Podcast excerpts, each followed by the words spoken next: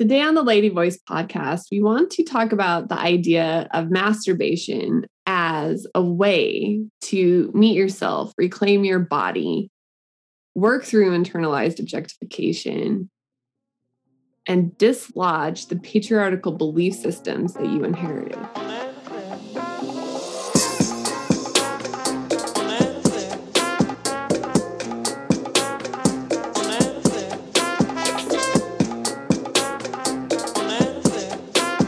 Welcome to the Lady Voice podcast. Dismantle the patriarchy in your mind with Danielle and Jenni.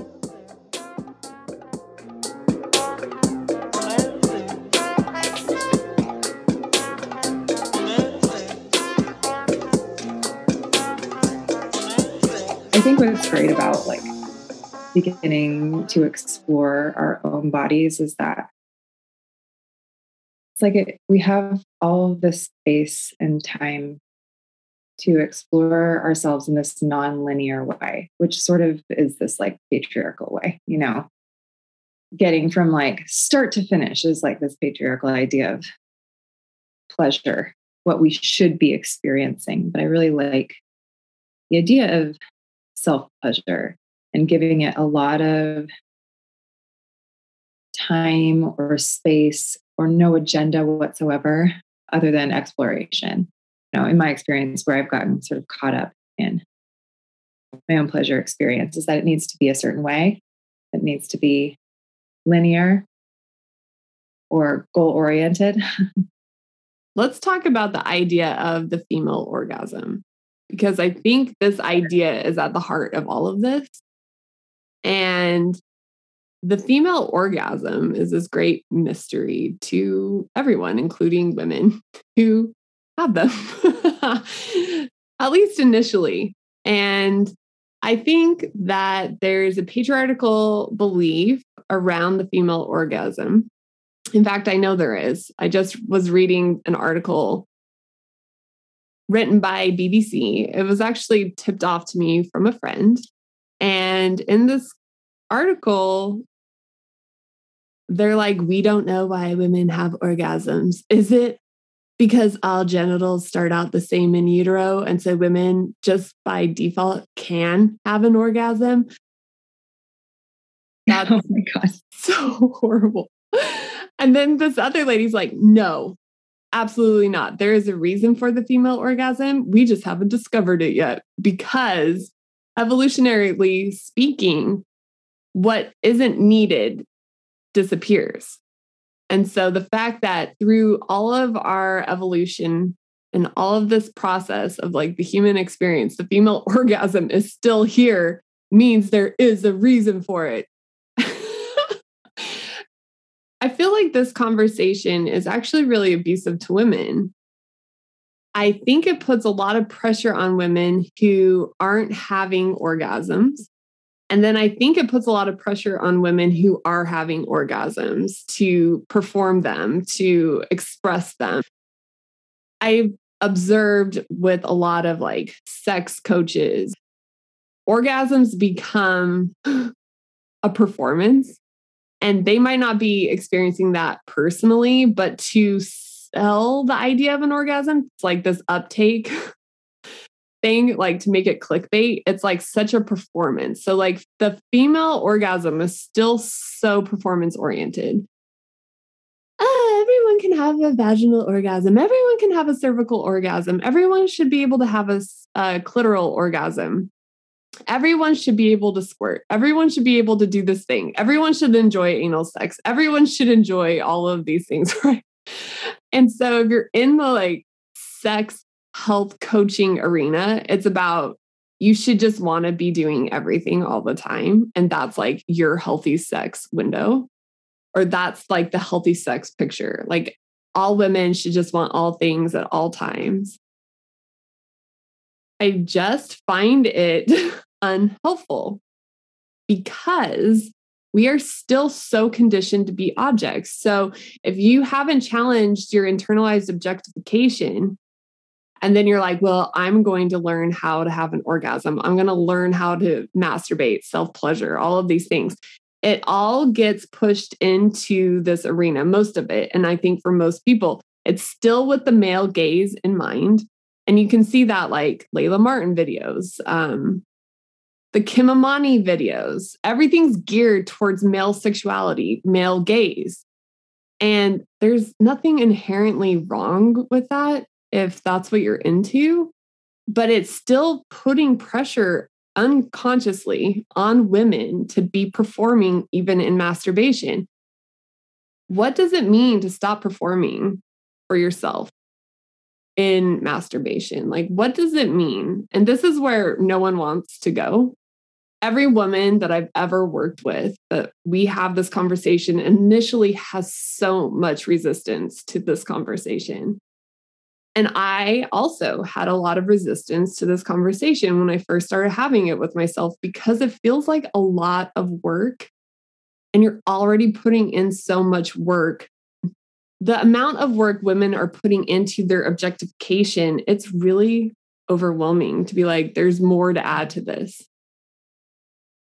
I want to challenge that idea. And it's not about adding more, it's actually about taking it all away. What if you take it all away and you look at this with like fresh eyes? What if you're meeting your sexuality for the first time? Because I think for most women, we haven't actually met ourselves sexually.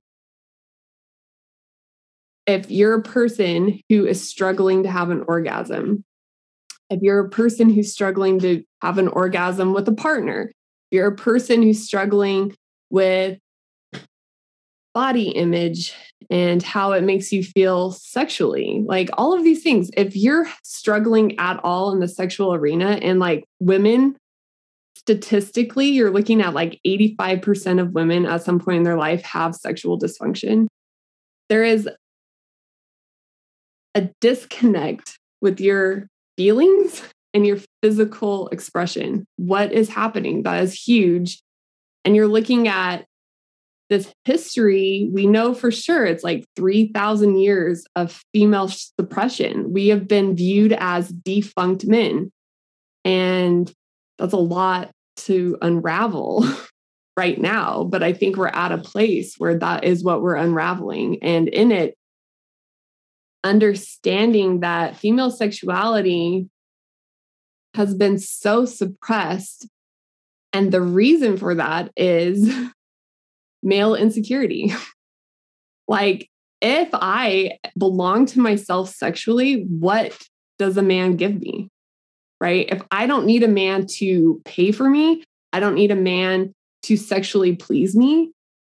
I don't need a man because I don't want children. Like that this idea in the patriarchy is men become obsolete, which is not true. The foundation of all of this is that men decided they wanted to control nature. they are fixed in this idea.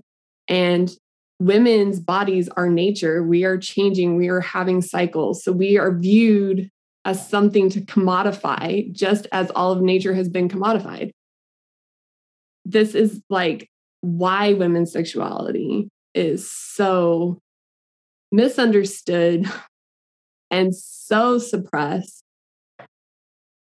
because there's so much power in your sexual nature. And we see that in men in society, like men using their sexuality to wield power.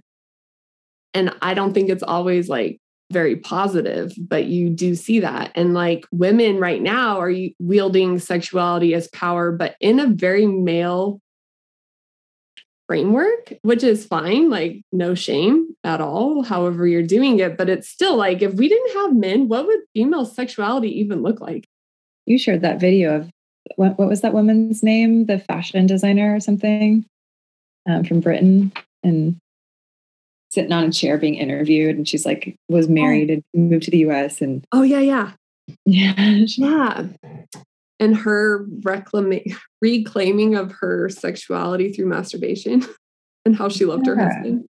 And she's felt so like satisfied and so in herself and so alive and like makes her not want for anything. Yeah, it was StyleLikeU, the YouTube channel. And the woman that they interviewed was Lou Featherstone. And I really loved that video for a number of reasons because I feel like it really sums up the feminine experience right now. I feel like feminism like pushed open doors and there is like a group of women I think they're predominantly white women who are trying to be white men. It does not make any sense to me. And I feel like there's like a group of women that are like, what's happening? You know, like, okay, we knocked down some barriers. So what are we doing? Like, why are we even trying to play this game? Like, for me, I'm just like, I don't feel like white feminism upholds values for all people. I think it's about white women and so Lou Featherstone, this is not what she was saying, but what I appreciated about her conversation she was having with herself is she'd always seen herself as this like very sexual, sexualized woman. And that she was really good at sex. Like she had perfected her sex game. So in that statement though is objectification, right? Because it's about your own self pleasure, but it's also how to be pleasurable to someone else. And then she discovered vibrators. Her and her husband were like kind of in a rocky patch in their marriage. And she was doing online videos. I'm not exactly sure what she's doing, but she got sponsored by a vibrator company.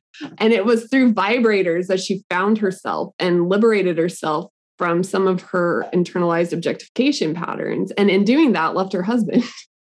and so the best part of that video was her excitement at her liberation, but also her grief at the ending of her marriage, like that her marriage couldn't move forward with her and that he didn't understand it and that he felt sad and she was sad that they couldn't be together. And I feel like, isn't that it exactly right now for most women I know? It's like, mm-hmm. we want men to be here with us. Like, I want a man to be here with me, but I'm not going to go backwards. I'm not going back to make that happen. I'm not going to start objectifying myself to I'll create room for a man to be here with me. And there aren't very many men that I know personally that are having a conversation that is creating space for a woman to be herself, not an object. Yeah. I mean, it's been so conditioned out of us. You know, we're supposed to fit into these roles of being pleasers and taking care of him, you know. Yeah, I think it's a big deal. And it does feel like there's this big movement, like collectively, where it's like we're being invited right now to like hold our own. and it's really hard. It's not mainstream, it's not everywhere. We don't have a lot of examples maybe we find some friends who are talking about this, but most people are not, you know, it just feels like kind of a lonely field. And so I think, I don't know, this conversation about masturbation is like really probably super essential to this place that we are all together right now. Like, not masturbation to like get off as the end goal, like masturbation to like get to know our bodies and like feel what they feel like and feel the way your fluids are at different times in your cycle or like create sensation to feel sensation that has no goal at all. And in doing that it feels like the practice and the art of like coming back to maybe our true nature in ourselves. And if we can hold that kind of space for ourselves then we invite men to move forward to that place with us, you know, but we have to stay there. We can't like go back to what we've been doing, you know, for however long as pleasers. Mm-hmm. Like linear place of like, okay, let's get each other off. I mean, sometimes that's fun, but like, but it's only fun if you really trust the person. I mean, it's fun like the first couple of times. Right. but like for it to continue to be fun, it's only fun if there's trust and the more, yeah. Yeah. The more you trust yourself, the less exciting it is to be with someone that you can't trust. the more you've created a relationship with yourself, it's like you can't go. have a good time with someone that you don't trust. I grew up in the LDS community. And so masturbation, I didn't even know that word until I was like in junior high. It was not like I didn't know it. I like the first time I heard it, I was like, I don't know what that means. like, please explain. And then I got a horrible explanation. I don't even remember the words, but it was definitely, I was like, wow, I'll never do that. But it turns out I had been masturbating since I was like three. and like, I just didn't oh. know. I just like, yeah, you just move and then this feels good. Right. So I didn't have an association with it. And so even when the term masturbation was introduced to me, I still didn't know that's what I was doing. Like I because what I was doing was so like organic and pure and like pleasurable. And then what was defined for me was this like creepy, impure experience that God definitely was against and Jesus hated. So, and so did the prophet of the church. The prophet of the church was anti masturbation. and so I just didn't get it. Like, I didn't even, I didn't put it all together until I was much older. And um and then once I did put it together, masturbation became a whole other thing for me for a while. Like it didn't feel the same. It felt like, oh, I'm supposed to be doing this differently. Or it was almost like a church's definition of masturbation infiltrated like my inner sanctum and so yeah. it stopped feeling the same to me for a while. It was like there was like a shadowy aspect to it. And I was like, wow, I just like don't even want to do this anymore. And I find that to be really interesting now looking back. Um, and it's to me like how churches control an individual by controlling sexuality. It's like a huge mechanism of control. And if you think about sexuality as like your baseline to everything, because it really is, like your sexual nature is at the heart, like this, like I think this very pure expression of energy. And it is in everything. If you are in everything, right? I feel like this was confusing to me at first when people are like, your sexual energy is your creative energy. And so you're using your vital force to create and you're doing all this stuff. And I was like, what? Like, it just sounds like you're trying to fuck everything you're doing. but if you are in yourself, a pure expression of yourself, sexuality is in there. You're not suppressing that aspect of yourself. That's how I think of it. It's like you're not suppressing anything you're allowing your sexual nature to move in your body and it's sort of like has its own rhythm and its own cycle i think it's really unhelpful in the sexual self-help community to be like you need to be masturbating every day you need to be doing this every day and you need to be working at mm-hmm. this and it's just like another to-do list i feel like masturbation becomes a to-do list that sounds fun sometimes, but a lot of the time just seems like too much fucking work. and it's like you quit because there's this huge mental emotional block. Yeah, I think that's really interesting because, you know, being a mom of a kid who has lots of play dates with boys and girls, you know, everybody's masturbating around the house, you know, they're everyone's just but it's not like it's not like oh let me go get myself off. It's like oh this is feeling really good. I'm just going to lay here on the floor for a minute and just move a, for a little while. Don't ask me to move anywhere else. Like it's like that. And it's not there's not like this bah! moment you know it's just like it's just like these little human bodies having little pleasure experiences integrated into their lives. Like it's not like, oh, this is masturbation or oh, I'm doing this thing. It's just like, oh, I'm like so in my body. I'm playing and now I'm on the floor and it feels good and I'm getting up and I'm playing again. And like, I don't know. Well, it's pure expression. It's pure expression. And there isn't an idea around it for them at this stage that there's something wrong with it. I mean, I think one of the most abusive things about the church the church, you know, any religion, is the sexual suppression and what that does to the human psyche. You cannot suppress your own nature, you cannot suppress your own energy. Energy has to have an outlet.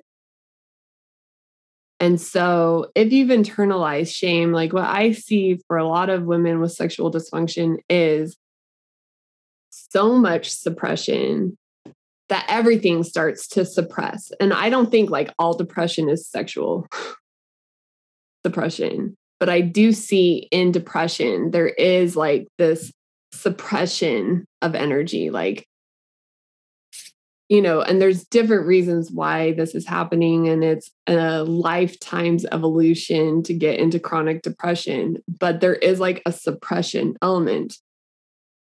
Even if you're a really sexual person, you're being sexualized. Typically, what I see, it's like sexualization through objectification.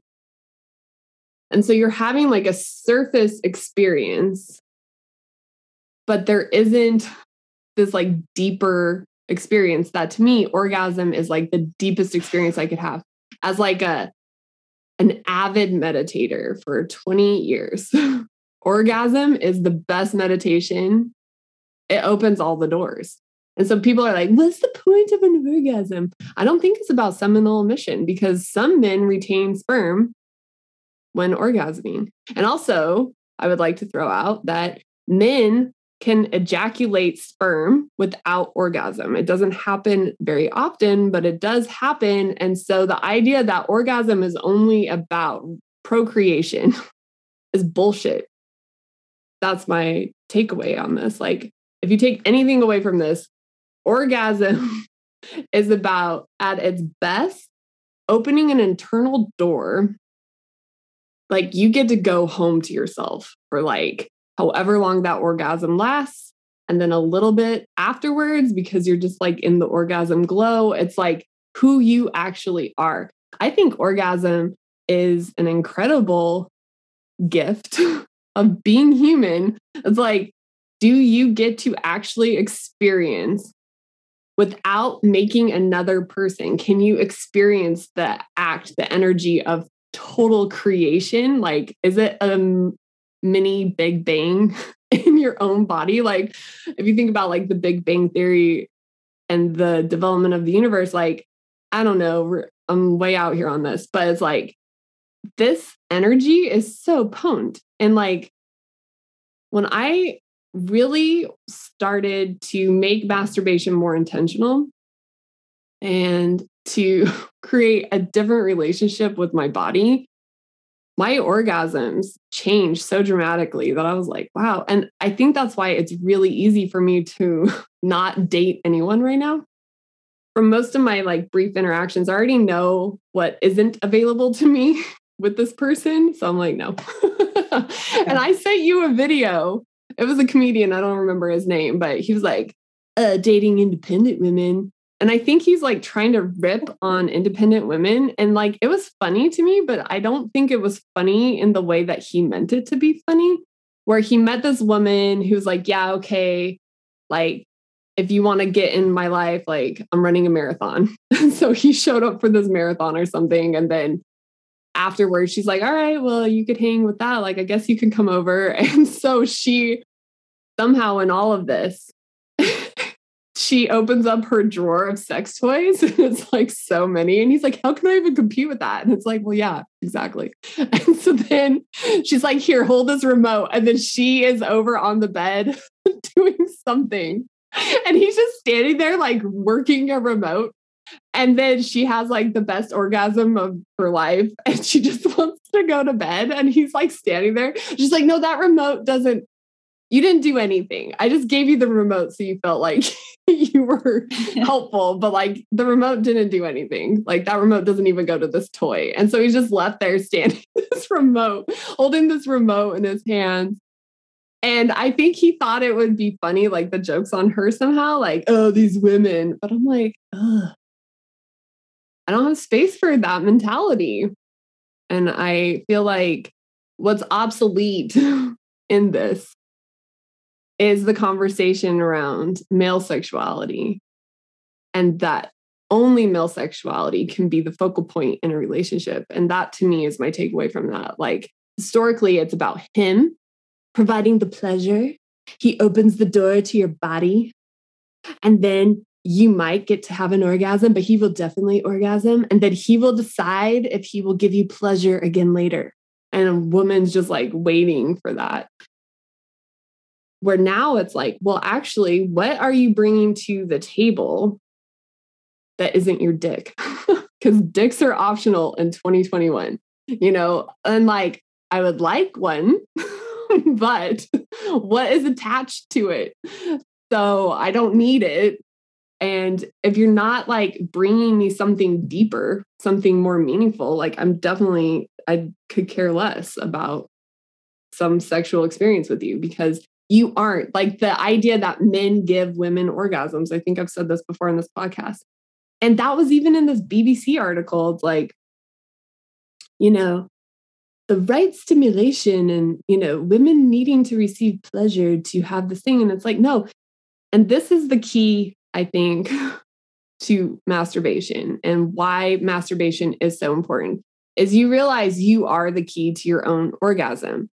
And if you are with a partner, it's about a partner giving you the space and creating the depth and creating a sense of security and a sense of trust for you to orgasm with them. This idea that men have is that they make us orgasm through performance, through technique, which that is helpful. And yes, but you do not give me an orgasm. It's my internal process that gives me an orgasm.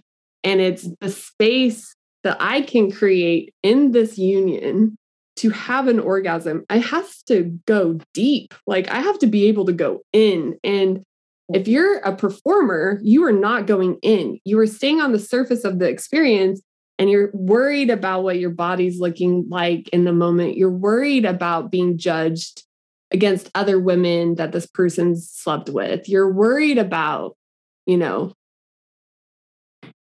are you too heavy right now? Like, do you need to lose weight? You're worried about what your hair looks like, like your face, all of these things. You stay on the surface and you may have an orgasm there, but it's not as deep and as powerful as orgasms can be because there's definitely like a scale, like the earthquake scale from zero to 10. I'm like going for 10 every time. Like, why would I even fuck mm-hmm. around? when I first started really getting into masturbation, I was like, oh, like understanding these different trigger points in my body and recognizing that it's all the clitoris there isn't just a clitoral orgasm and then a G spot and then a cervical orgasm. The clitoris is so large. The clitoris is involved in all of your orgasming and it amplifies the other orgasms. So, G spot orgasm, which I think this is interesting. The G spot is for women what the prostate is for men. And so in women, it's this unused gland and so it's underdeveloped, but you can feel it sometimes in certain women's vaginas. And in other vaginas, you can't feel it at all. But it's the same pleasure sensory as like stimulating the prostate for men. It's there for women. And that is what the G spot is. And that's why some women are able to ejaculate because they have a more developed prostate there. Mm-hmm. This gland is more developed. And so it still has the ability to ejaculate. So Fun fact. And then you have the cervical orgasm, which to me is like the one I want all the time. Like I want it involved in every orgasm I have.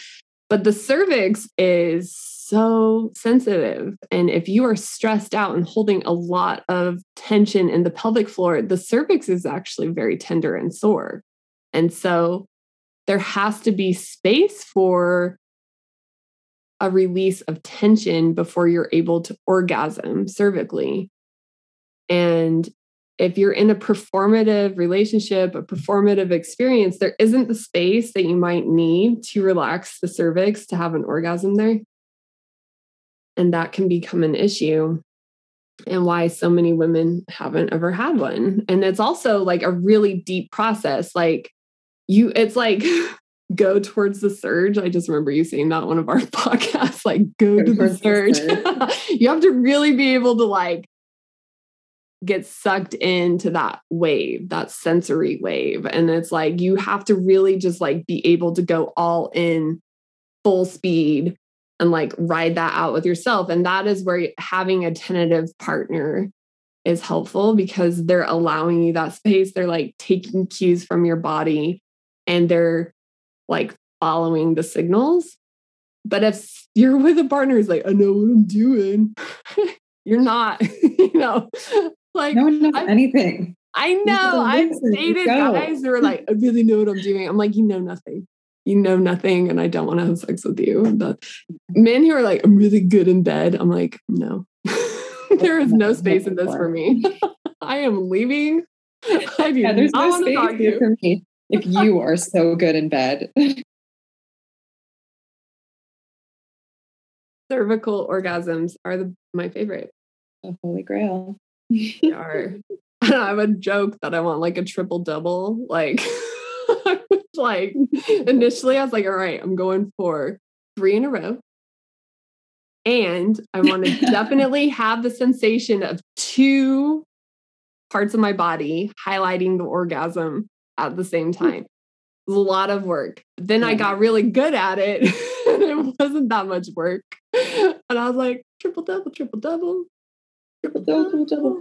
So let's talk about this because I don't I've never had a cervical orgasm by myself. I feel like I get um I really struggle with vibrators. Like I hate vibrators. My body just shuts the, it just is like God, just zings my whole body. And every time I like try to do it again, I'm just like, yeah, I hate this feeling. And it's just like zero to 500. And I'm like, that's not what I want.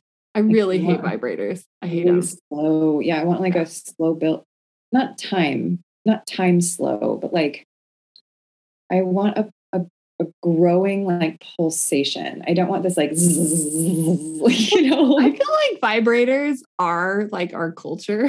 like, yeah. I feel like at first you're like, oh, that's fun. Like, oh yeah. Okay.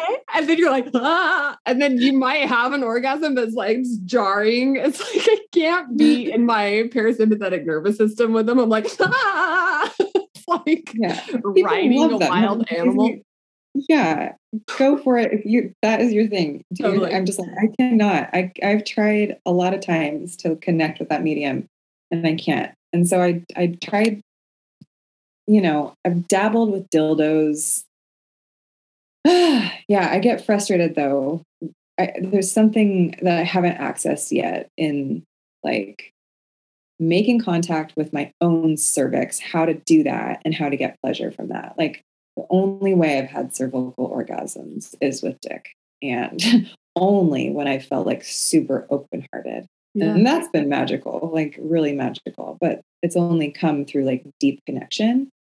And I I think it would be really amazing to experience that independently, you know, like as an individual without somebody else, like to have that deep connection and make contact somehow that doesn't feel lifeless.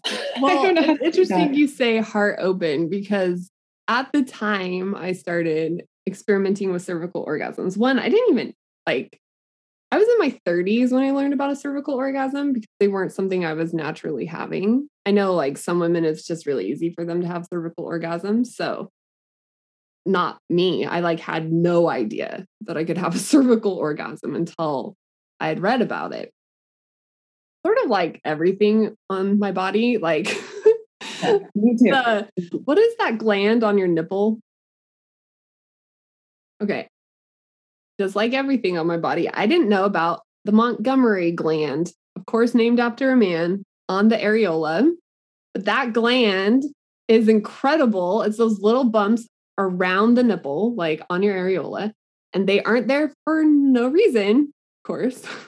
They are there because they are taking samples of saliva. This is fucking crazy. Samples of the baby saliva that is breastfeeding, and then doing an analysis and giving the baby in the next feeding what it needs minerally, protein wise, like does it need this vitamin, whatever the fuck, dude. It is like this chemist in the boob. I was like 34 when I learned about this. I'm like, oh, why didn't I know this before now? But just like the Montgomery gland, I didn't know about cervical orgasms. And so when I learned about them, I was in this really deep meditative time of my life. Like I basically quit society. I was living in my version of a cave and I was like so in it. and I was doing a constant like mantra, sort of like meditative talk to myself about opening my heart, like opening my heart to trust life because my heart was like so closed and like I did not trust my life. I grew up in a really toxic environment and like had gone through a very toxic relationship. And so I was like, my heart is so closed down and like I don't trust life. And so I was constantly having a conversation of like, it is safe to open your heart to life. Like it is safe to open up your heart here.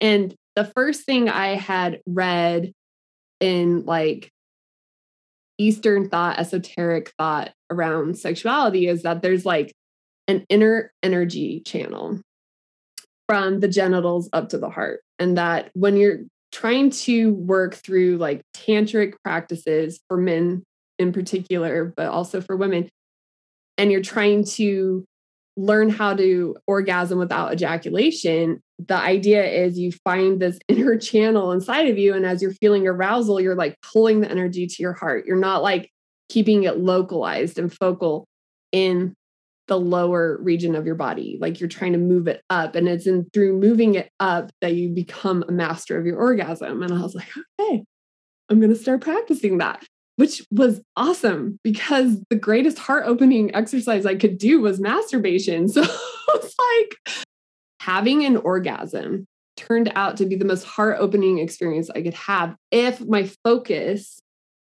was on heart opening because I'd had plenty of orgasms prior to this that didn't open my heart like that sensation like a really good cry opens your heart like there's so many things that can happen where you feel like heart open and vulnerable and like connected. And once I started this practice, like orgasms were starting to be that for me.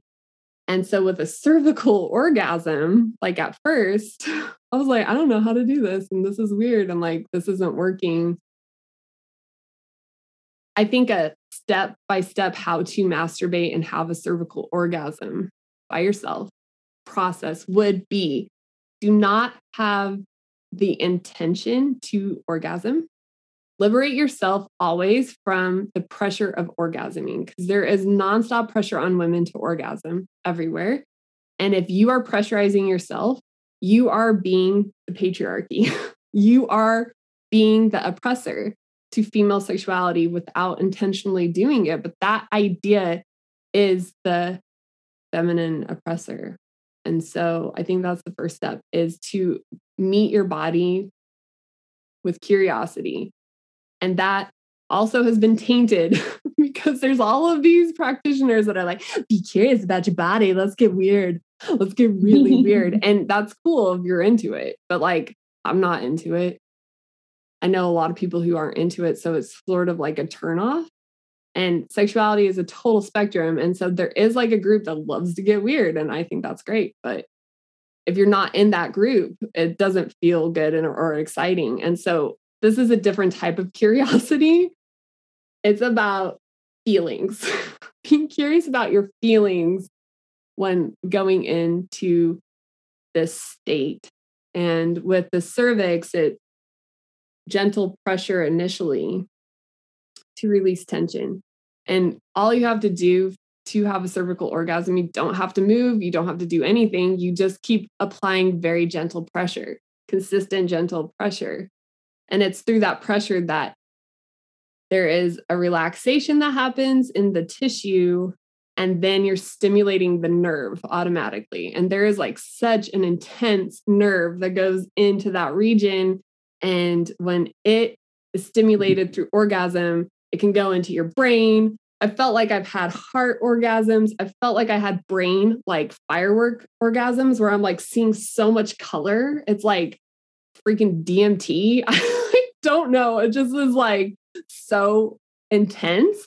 And then I've had it where it's just like literally feels like I am giving myself a hug and I'm like crying at the end. It's like so sweet and soft. It's like whatever you need it to be.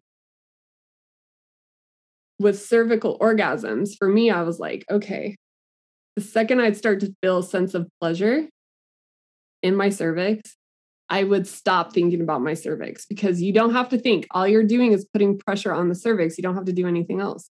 So then it's what do you do emotionally for yourself in this experience? What do you do mentally for yourself in this experience?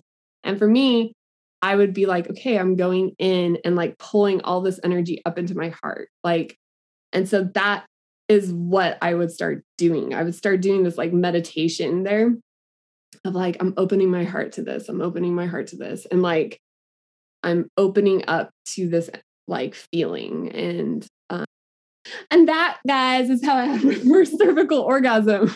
but once you Amazing. have one, it's easy to go back to because you're like, oh, I found the fucking magical path to my oh, cervix. Oh, so great. Did you use a dildo then to reach yeah, it? I okay. use like a glass dildo because I don't need a fake dick in my vagina. I, I, love, not, like, I love that idea of like, God, I even wish we could like and like cancel the word masturbation and coin a new term just because we have so much association with masturbation, you know, being goal results oriented. But like, I love that idea of going in, not needing to do anything, just simply making contact. And then just like being with your own heart and your own like feeling. I just, good, like, man, that seems like so perfect. I don't I've never thought of it that way. I'm like, I want to go do that right now. I know. Me too. Um, that's the thing though. Like we think about sex, masturbation, it's like a fantasy. You're fantasizing about this person. I never fantasize about anyone because I don't have space for fantasy here. Like this is a real life situation. I am having actual experience with my body. And I think fantasies are great. There is definitely space for fantasy in sexuality. But you are trying to have a new experience with yourself. Focusing on another person is only going to bring in your objectification. And that's where we judge ourselves. So self judgment gets in there, or you're like the hottest, sexiest person, and it becomes this like, yeah, yeah. And you're still like way outside of yourself, mm-hmm. imagining yourself. And it's sort of like body dysmorphia. I feel like fantasies can have like body dysmorphic qualities because you're seeing yourself in this perfect idolized state that all of a sudden you come back to yourself and you're like, I'm not that, you know, and it's really like depressing. And so fuck that, fuck all of that. And I feel like masturbation has been totally tainted by the porn industry, you know, and like it's really sexy to watch someone else have sex sometimes, but also like not the point of sex, in my opinion. So let's get rid of that. I think porn is so toxic and not helpful. It's a quick way to have a very quick surface sort of orgasm if that's what you're looking for. But it's like, if you could eat the best meal of your life every fucking day, it's seven courses, the best wine pairings, or you could go get McDonald's. What are you going to fucking do, man? Turn off porn. Go for the seven course meal with all the wine pairings and like go for it. Just go for it because it's so readily available to you the more you practice it that it it seems like fast food at the end. But then you would taste fast food and it's just like so disgusting. I don't eat fast food. Just a little throwing that out there. I haven't eaten fast food in 10 years. And I feel like it really correlates to sex too. It's like a what are you going for in life? Like, do you want the best experience or do you want just like this mediocre, like kind of quick fix experience? Now that we've piqued your interest, I would just like to say, you know, like everything's in ebb and flow. And lately, truly, I haven't had any interest in pursuing the cervical orgasm or any mm-hmm. orgasm. Like I'm exhausted. The world has gone to hell. I don't know what's happening. Every day is like the saddest news stories. And so I still have like a self care practice that involves my vagina. And I think that is a way to reframe masturbation as self care in the truest sense, taking care of these muscles is so fundamental to so much of your health, actually. My practice here in this part of my body has been more about self care. Like, I am holding so much tension in my lower pelvic floor. And those muscles are really linked to the psoas, which is the muscle that is wired into the sympathetic response meaning your flight, fight, fawn response. Self care has been just releasing tension in those muscles. We referenced at one point Tami Kent's Wild Feminine. This is something she talks about in that book. It's like releasing tension, releasing emotion through pelvic floor work. And there are correlations of this work to the tantric philosophy. Like Tantra was not all about like wild sex. It was actually a fundamental way for men and women to be in touch with their true nature. And it starts in the lower pelvic floor. So much of it is in the lower pelvic floor. Just releasing tension in those muscles is so helpful and necessary and loving. I think it's like one of the most loving things you can do because it's the most rejected part of the woman's body. Like most women reject their vagina or only see it as something to be used by another person. I think reclaiming these muscles and treating them like the rest of the muscles in your body and understanding the way you hold tension in them is fundamental to it's fundamental to emotional well-being because when you relax those muscles, there's like a huge relaxation that takes over the body. It's really incredible. So, the way that works for me is I have a glass dildo, a little wand, and with it, I just start low in the vagina. So, you think of the vagina as being like three pieces stacked on top of each other.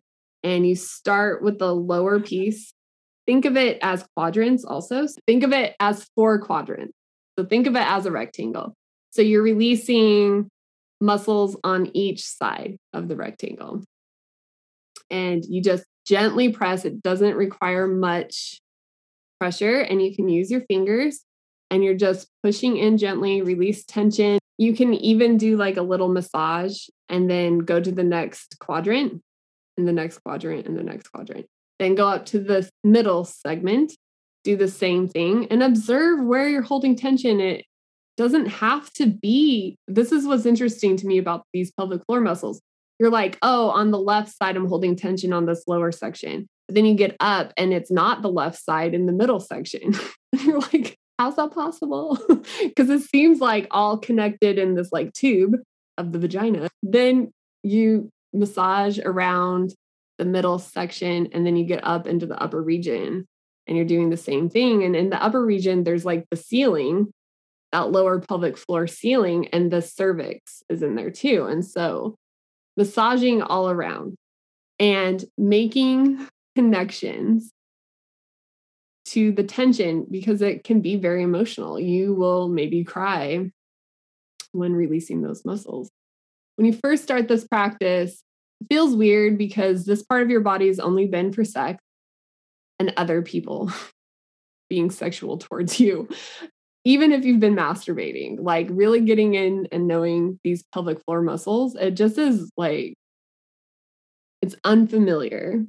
And there may be dialogue in that for you. And that dialogue is about your internalized objectification. And so it's important to note and um, just be aware of. There's nothing you need to do with it, just be aware of it. And you will start to become aware of it in other aspects of your life. And you're making like a holistic connection to your objectification. And it really does start in the vagina because the vagina, again, is so intricately connected to the psoas. These lower pelvic floor muscles are so connected to the psoas. The psoas is your stress response. And so through suppression, there is a lot of stress on the organism. And so it all is there together. And to really work through internalized objectification, you really, I do believe this, need to get in touch with your vagina. it doesn't have to be a conversation you have with anyone. It's just recognizing that this is a place you reject and don't feel like you can touch unless it's sexual, realizing this is a place that you reject because sexually it's deficient in some way. I know women who've had men tell them that their vagina is too loose. What the fuck does that mean? I know women who've been told their vagina is too tight. I know women who have shame from having had a baby. I know women who have the same exact shame and they've never had a baby. There's so much shame around vaginas. And I want to liberate, if this podcast does anything, start to liberate shame of a vagina. Like it's just muscles, and muscles hold tension or they don't hold tension. like that is all they do. And it's all fine. And your pelvic bowl anatomy, like your pelvis, is unique to your body. No pelvis looks like anyone else's pelvis ever. so it's like such a unique blueprint, actually, to you. And the shape of your pelvis can have a lot to do with how you hold tension in the lower pelvic floor. And so there's nothing wrong with your body. There's nothing wrong with your pelvis. Everyone's is different. Just creating a relationship initially with this part of your body without putting pressure on yourself to have an orgasm. You've had enough pressure to have sex. You don't need to pressure yourself into having sex with yourself. That's a patriarchy. We're done with that. So let's stop judging the female orgasm based on male orgasm, male sexuality. And let's take male sexuality away from female sexuality completely. Let's start fresh. I want a clean slate. I want women to approach masturbation like I've never touched my body before. It has never been touched. I don't even know what I like because the reality is that's true somewhere. you don't know what you like if you aren't masturbating. If you've never gone in and explored this part of your body, there is something that you will like that you don't know you like. The greatest gift you can give yourself is masturbation. It is a way to reclaim your body in the long run. It might not feel like that in moments, and it might bring up a lot of mixed emotions and feelings initially. And that is great, actually. Get curious about those feelings. Don't stop. Don't judge yourself for having them. Keep going become aware of the beliefs you hold here because tension is a belief. Start thinking about tension in your body as a belief. Is this a belief you need to believe anymore? Is this true for you anymore? I think masturbation is self care.